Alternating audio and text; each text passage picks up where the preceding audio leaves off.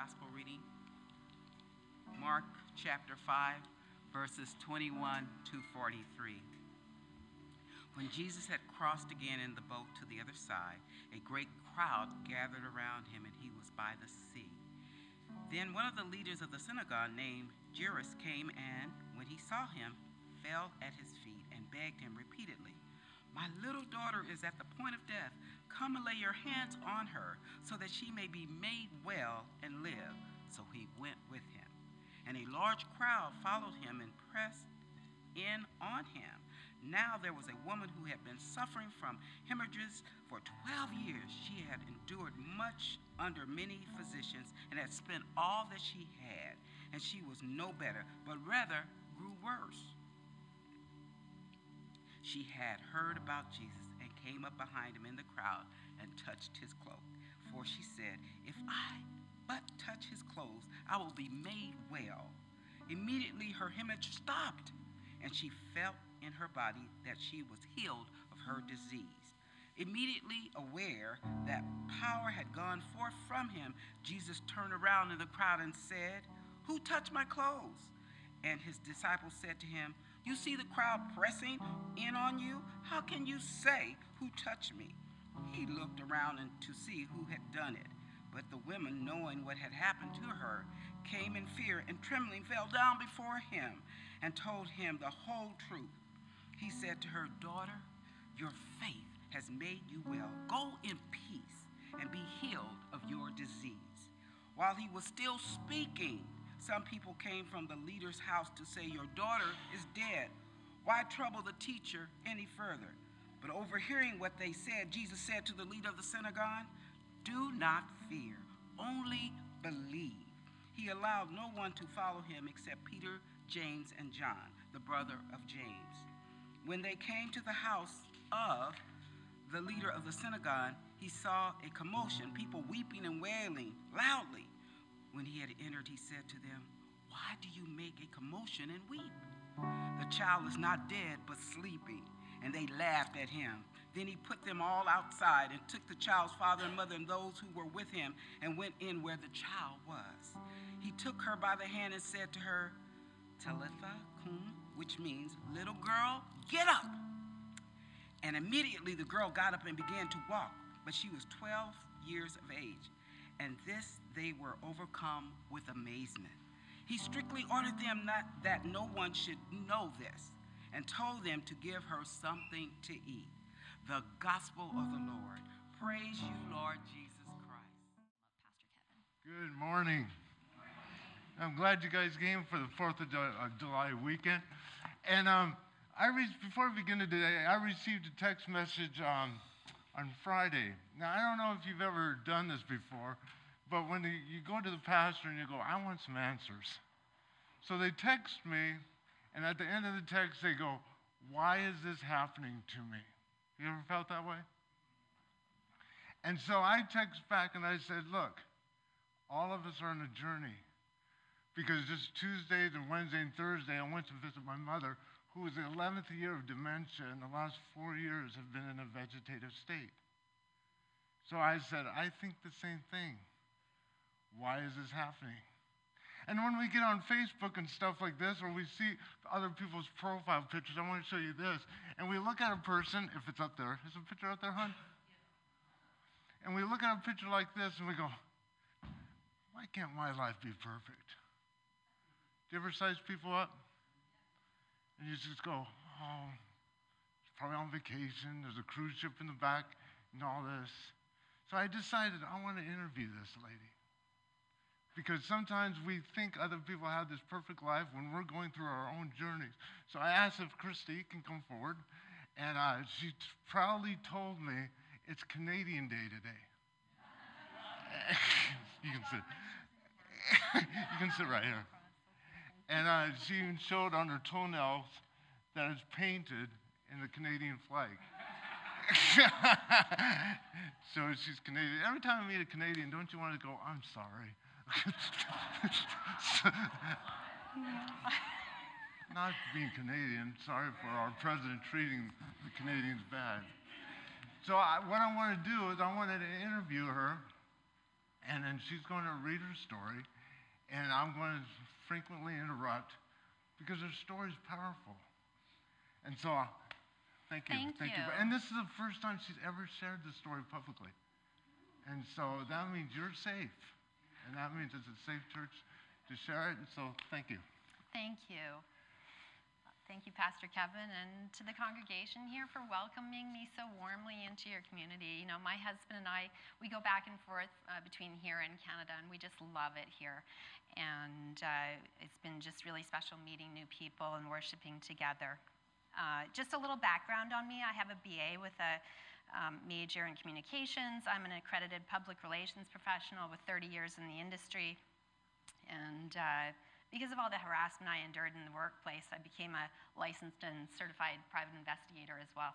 Which, so, uh, so you were part of that Me Too. absolutely, yeah. So, so when you were on part of Me Too, you decided to become a private investigator as I well. did, yes.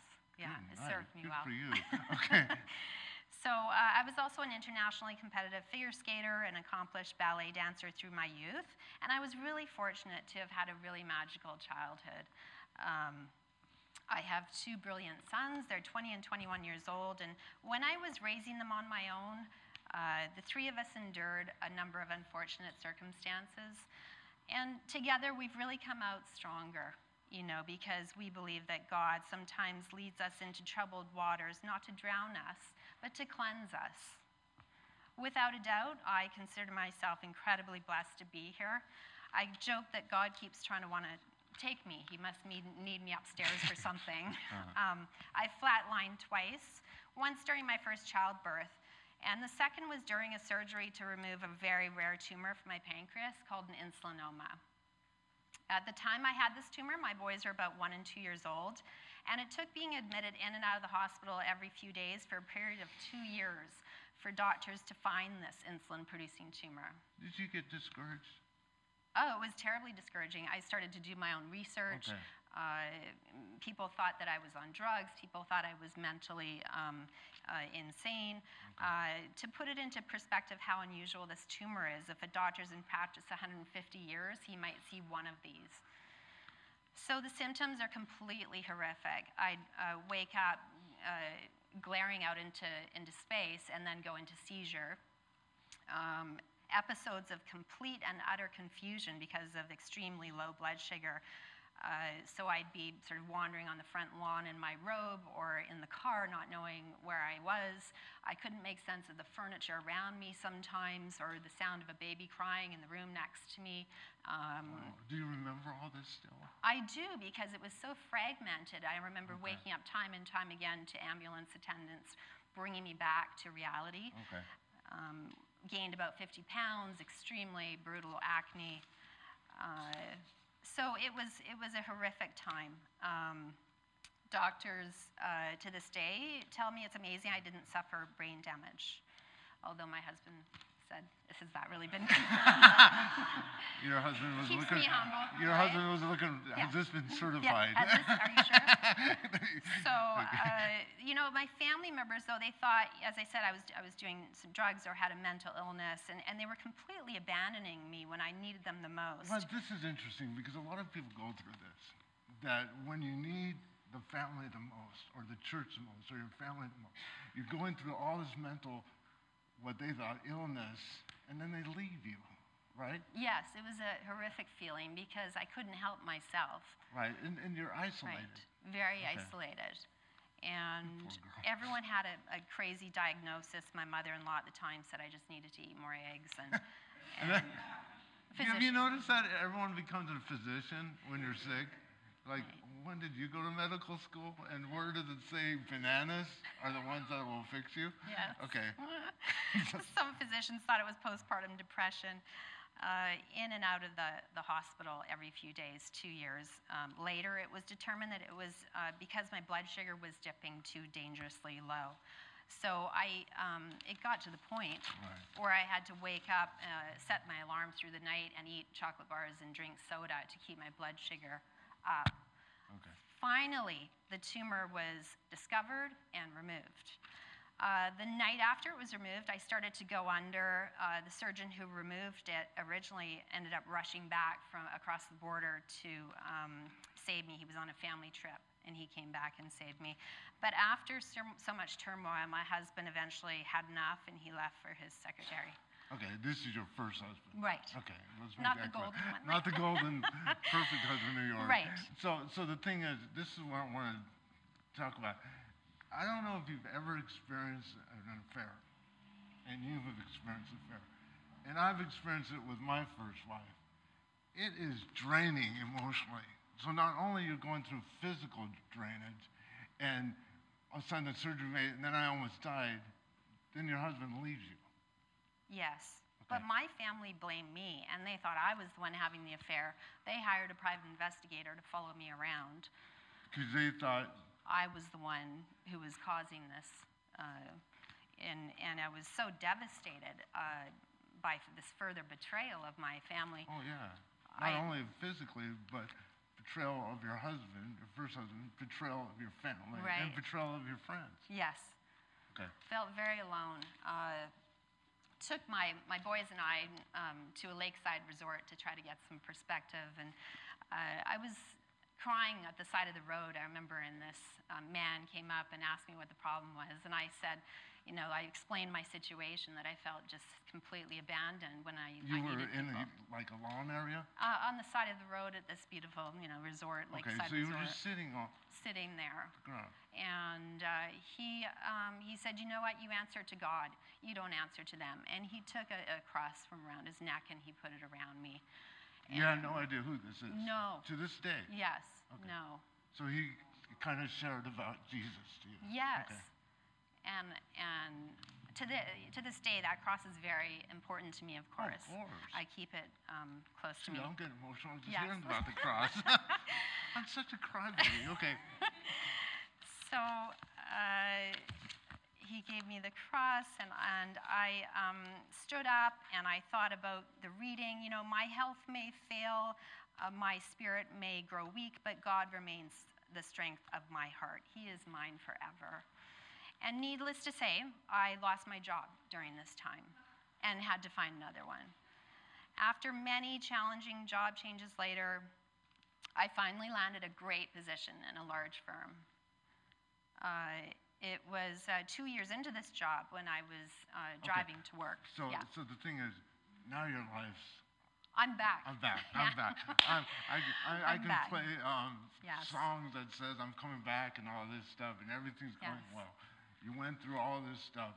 You got the dream job. Yes. Okay, go ahead. Got a great job. I'm sitting in a stoplight on my way to work, and a car came crashing in behind me. Okay.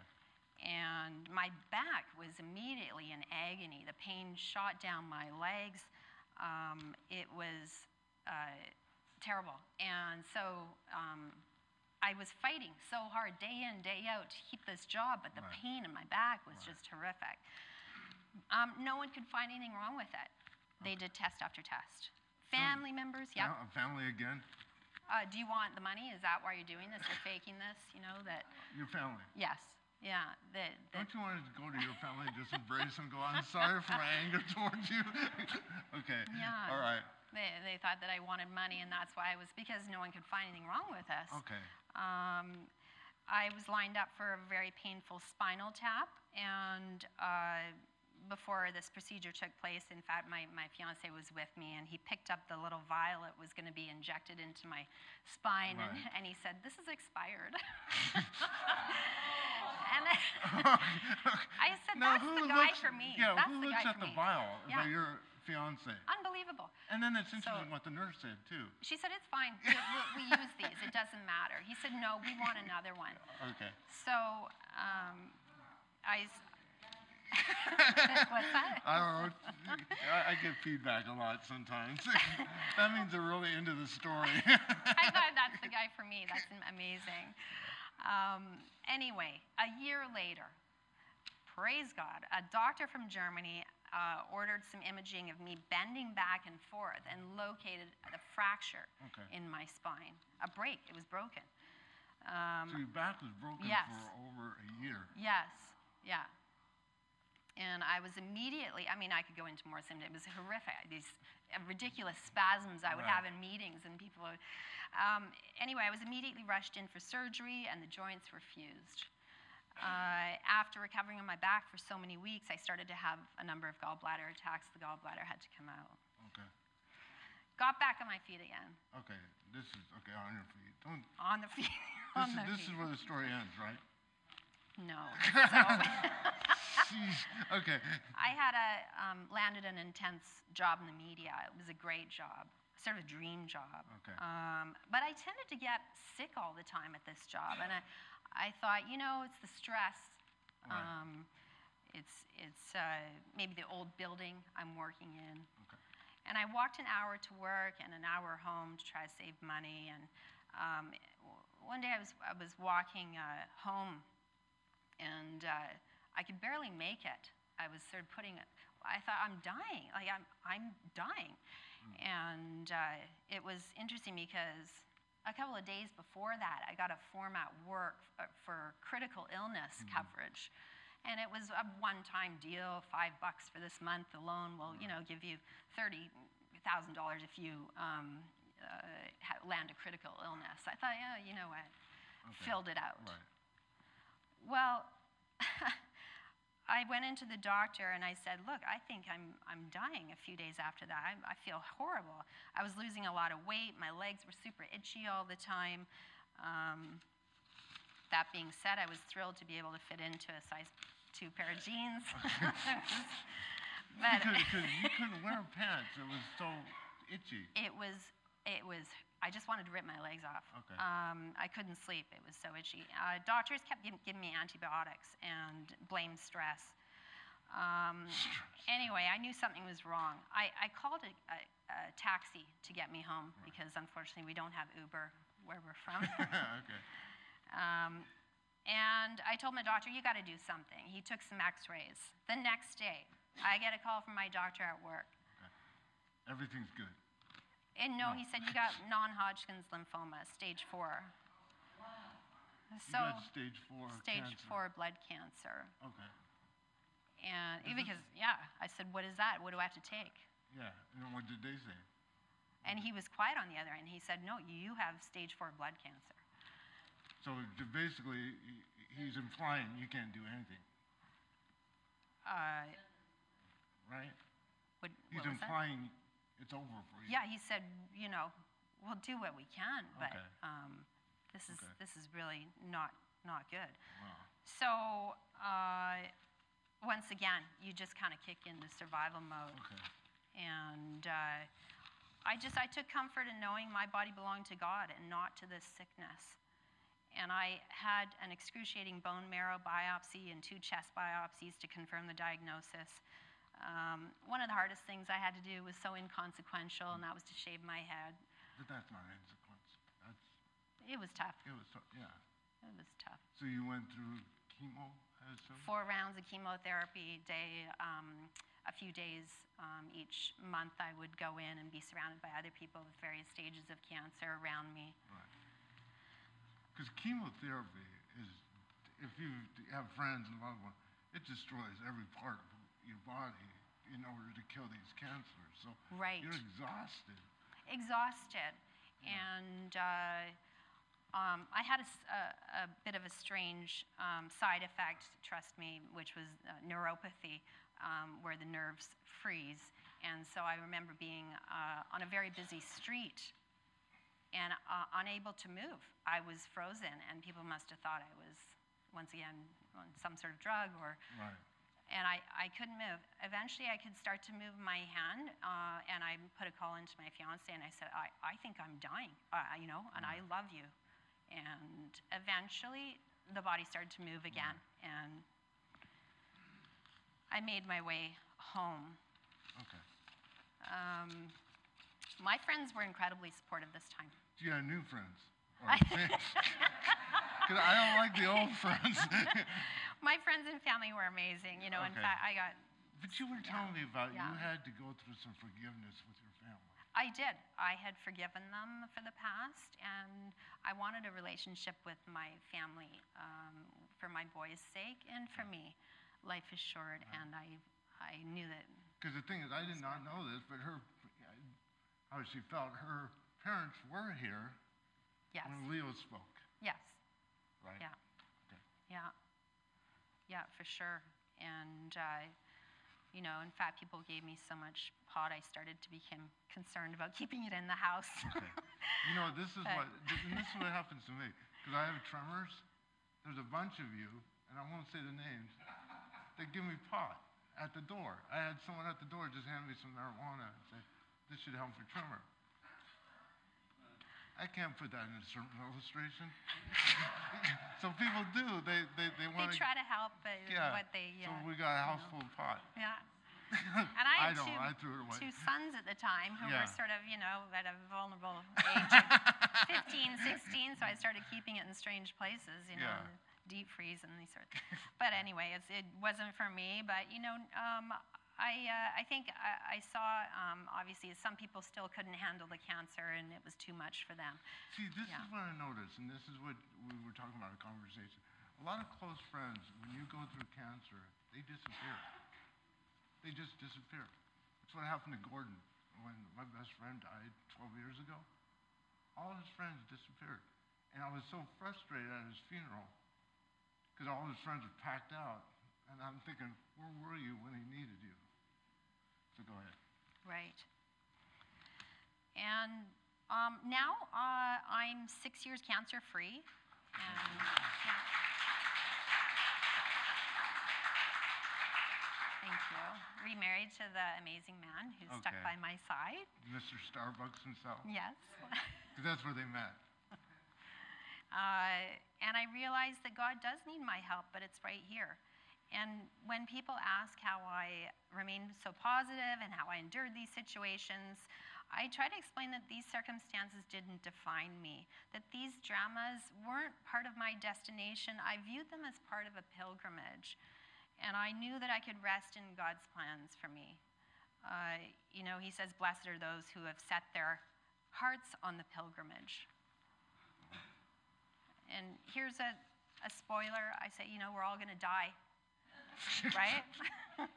and so, Tell us that. but you're right, because you've experienced near death, and you the mortality rate. I think it's 100 percent now. I think. oh yes, oh yeah, it's, it's Okay. really, yeah. Yeah. And you know that don't look for a knight to save you was sort of my mo, but look for a sword to help you fight the battles through life, because God doesn't give us uh, what we can handle. Um, he helps us handle what we have been given. That's a deep statement. you know and he who kneels before god can stand before anybody and anything Do you mind if we pray for her? And uh, and so I think it's appropriate. Thank you, thank you, thank you for sharing. Oh wow.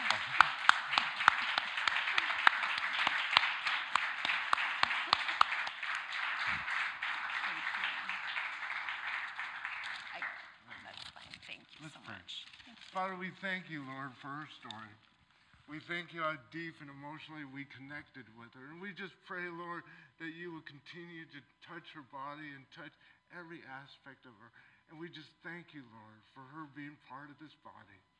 We ask you to bless her marriage. We thank you so much for her husband as being such a support and going through this when she needed someone the most. The forgiveness that's happened, the healing, not only physical healing, but a restoration in their life as well.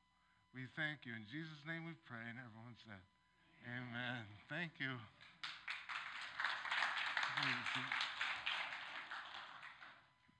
Sometimes our profile picture is a little different than our lives.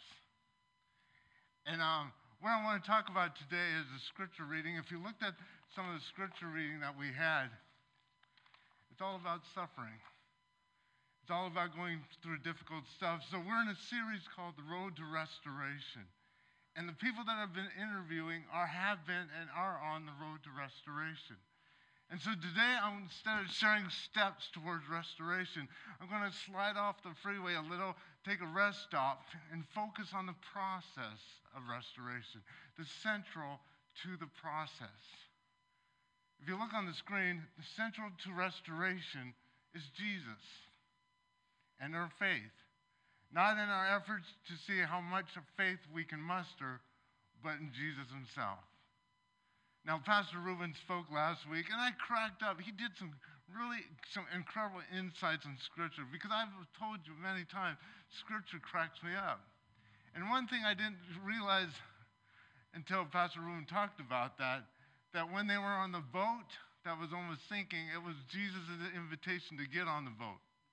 And so I never thought of that way, that Jesus invited them, hey, I won't tell you this, but we're going to head through a storm.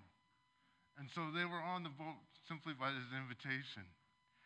But this is happening, this scripture is happening right after that incident. Right after they docked the boat, and right when they got off the boat, there was crowds that were waiting for Jesus to get off this boat. Then you know why? Because all this crowds of people were in the middle of their own storms. They were in the middle of going through. And Jesus calmed the storms. They knew it. Jesus uh, calmed this huge storm in the Lake Galilee with his frightened disciples. Jesus healed various diseases.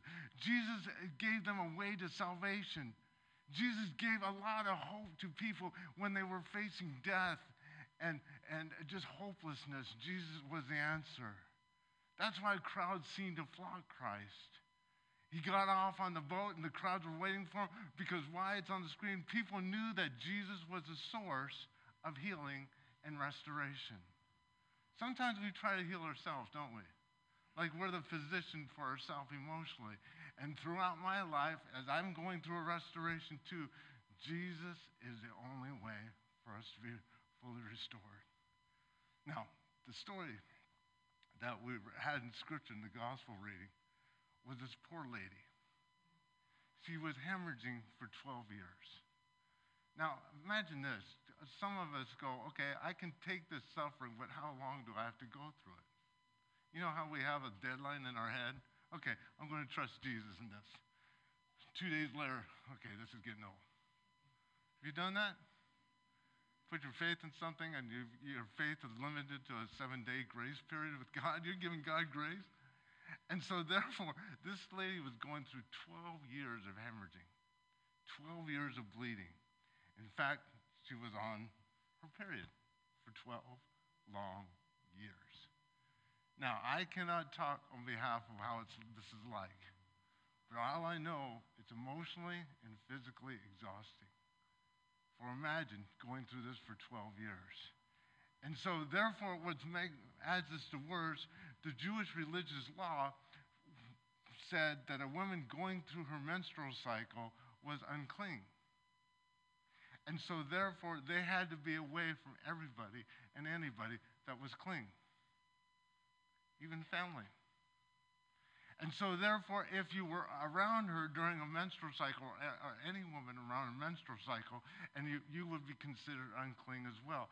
And so, therefore, there was this huge, big ritual purification process that you had to go through if you were around somebody that was unclean.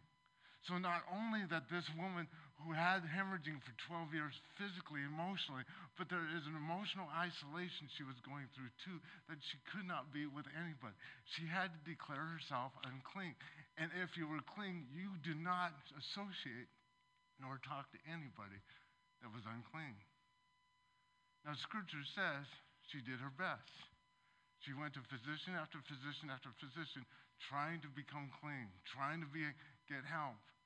But scripture says she got worse and worse. And so, not only that she was through extreme pain and isolation and loneliness, but she did everything she could do to be healed. Now, our gospel reading tells us that this woman heard about Jesus. His reputation preceded him. And so, therefore, she knew that eh, the only hope that I have right now is Jesus. But she had to have faith. Because if you're unclean, you have to understand in Scripture that in order for you to go in public, you have to yell, unclean, unclean, and then walk out. So, not therefore, it's a humiliating process of going public, but she had to go to Jesus. This is where her faith started building up. See, this is where it's fascinating to me. Because a lot of people say, I believe, but if you look on the screen, it says this. A lot of people think faith is about merely about believing, but in reality, it's not faith until belief moves into actions. This woman had faith because she overcame her fear and she went to Jesus. She realized this is how strong her faith was. And this shows you a lot how deep this story is. She, she didn't say, I just need to touch Jesus. I need Jesus to touch me. I need Jesus to see me. She said, I just need to touch his clothes. That's all I need. How powerful that, that faith is. In fact, if you look at Mark chapter 5, verse 28, for she said, If but if I but touch his clothes, I will be made well. And so now watch what's going on here. Because why in the world did she say, if I can just touch her clothes? Now, this is interesting to me because a lot of theologians believe this that she was trying to not be in the crowd. So a lot of people think that she was crawling behind Jesus to be not seen and just reaching out just to touch his clothes. That's how much faith this woman had. This is where it's crazy because right when she touched Jesus, she was immediately healed. Because it says in Mark chapter 5, 29, immediately her hemorrhaging stopped, and she felt, the bo- felt in her body that she, that she was healed of her disease. Now you notice that the more blood that flows through your muscles, the more strength that you have. The more blood that flows through your mind, the more clear you start thinking. So most likely she felt this surge of energy in her life. But this is where it's fascinating because I'm focusing on the restored in order to restore. And I was looking at the scripture and I was going, good night. She was healed physically immediately, but she wasn't fully restored. Now, follow me on this. This is where I say scripture cracks me up. The disciples, just if you read this, the disciples were irritated with Jesus. But here, follow me. This woman had been healed physically, but she had not been restored. She still carried the stigma of shame of her disease. She had just gone through a crowd of people and made them unclean, and she was probably trying to figure out how to quietly disappear back into the crowd and make her way home. But Jesus stopped her. This is where the restoration begins.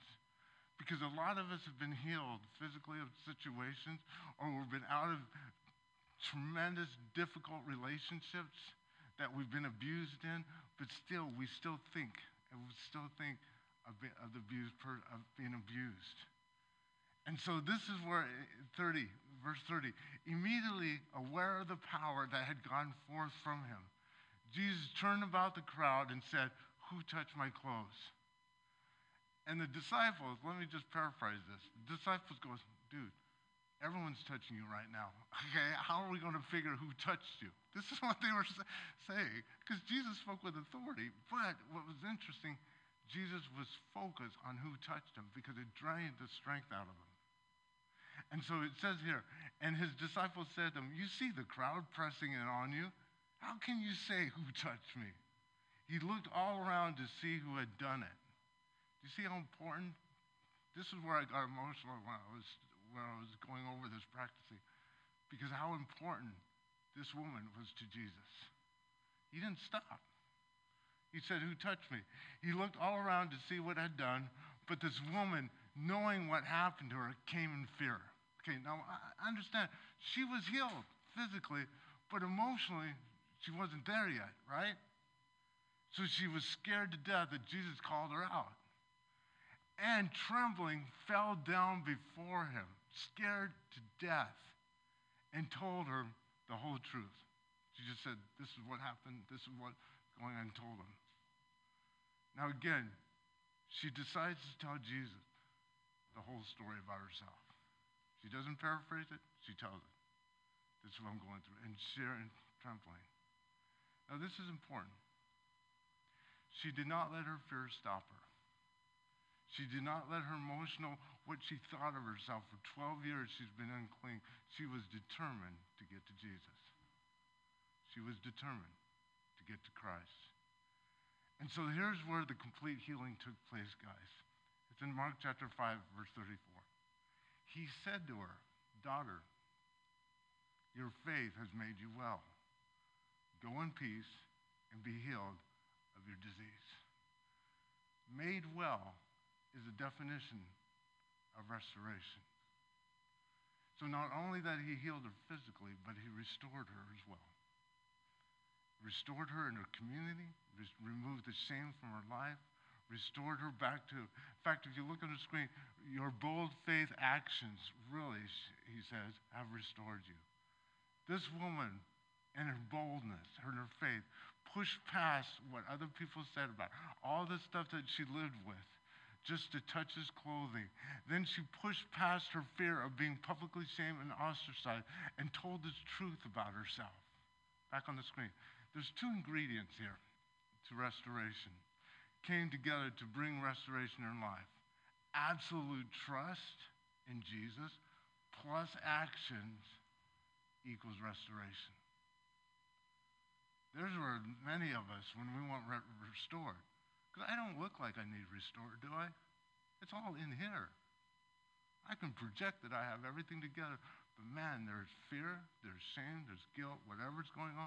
There's inadequacy because the voice of my dad or the voice of other churches, the voice of this. But all of a sudden, this is where first she had to have absolute trust in Jesus, power to heal her, and she had the absolute trust in Jesus, love to accept her. And so therefore she was restored back in the community. See, this is where it gets me here. We're talking about God's compassion. That's what restoration is. It wasn't talking about electric shock. Jesus didn't go, hey, look, what did you do to get this? Or this is God's punishment, or anything like this, what our evangelicals sometimes tells us. But I can imagine what the crowd was thinking. Because that crowd wasn't a crowd of people that were just kind of judging everybody. That, that crowd had one thing in common they all needed healing, and they all needed restoration. And that's why we connected with Christy emotionally. That's why the standing ovation, because all of us are in this journey of needing to be healed, of needing to be restored. And so this is where it's interesting because a lot of us are battling years and years, maybe not hemorrhaging, but alcoholism or obesity or any type of addiction or, or whatever it may be, pornography, however, we're all struggling with different aspects in our lives. And people feel trapped, where they're trapped by their own decisions or choices that they made that they feel shameful about, or some moronic person that made decisions that affected them directly. This is where I understand Christy, where she talked about the forgiveness of her family. A lot of us think, why? Just forget it. But it was important to her, and it was important because she had their grandchildren. And so this is the power of forgiveness. See, powerless women who have been denied the right to speak, and sick people who, who, who, do not have a way to pay for doctors to heal them, people who are trapped in endless generational cycles of poverty or drugs or violence, Jesus is the way. People have been ostracized, ostracized from community because of mental illnesses. Will we look at someone and go, I don't want to deal with it? But somehow we need to bring them to Jesus, don't we? Somehow we need to bring help to them. Back on the screen, wherever Jesus goes, he finds himself in the middle of someone's storm. The multitudes today still need him to calm their storm. But how many will have the faith of this woman to overcome the fear and shame of their circumstances, to push past the crowd, to reach out and touch him, to tell the whole truth of their stories? Jesus is still the hope of this world. I used to sing this song in the 70s. Jesus is the answer for this world today. Above him, there's no answer. Jesus is the way. Andraé Crouch, remember him? If you're 45 or older, Man, he was great. Back on the screen. We think we can entertain, distract, purchase, and drug our ways to happiness. But we are still bleeding out. We're gaining the whole world, but often losing our souls. We don't need another fix. We need restoration, and only Jesus can restore our lives. This is why I'm going through Restored in order to restore. This is why I'm taking this whole church through a two year process of restoration. This is how deep it is to me. And I'm in the process of restoration as well. And on the screen, the reason it is a road is that faith is always a walk. It isn't faith while you're sitting there hoping for someone, something to change. When we get desperate enough, when we get sick and tired of being sick and tired, maybe we can begin, we'll begin to have the faith of the, the woman. We'll get up and do whatever it takes to get to Jesus. We'll stop trying to cover up our pain, our fear, our shame. We'll start telling the whole truth about our stories. And we'll hear, we'll hear Jesus say to us, Your faith has made you well. Go in peace and be healed. Wouldn't you want that in your life right today? And so during the prayers of the people and during the communion, I th- I want you to realize that I need to come to Jesus. And our prayer team during communion will be up here. And if you need prayer, that you will build enough faith to go to Jesus and we will hold, whether it's a year or two years or 12 years, or Christy, it just seems like her entire life she's gone through this. But Jesus has got to be the way. And Jesus is for me, and Jesus should be for all of us. May the Lord bless you, and may the Lord bless his word. And let's come up.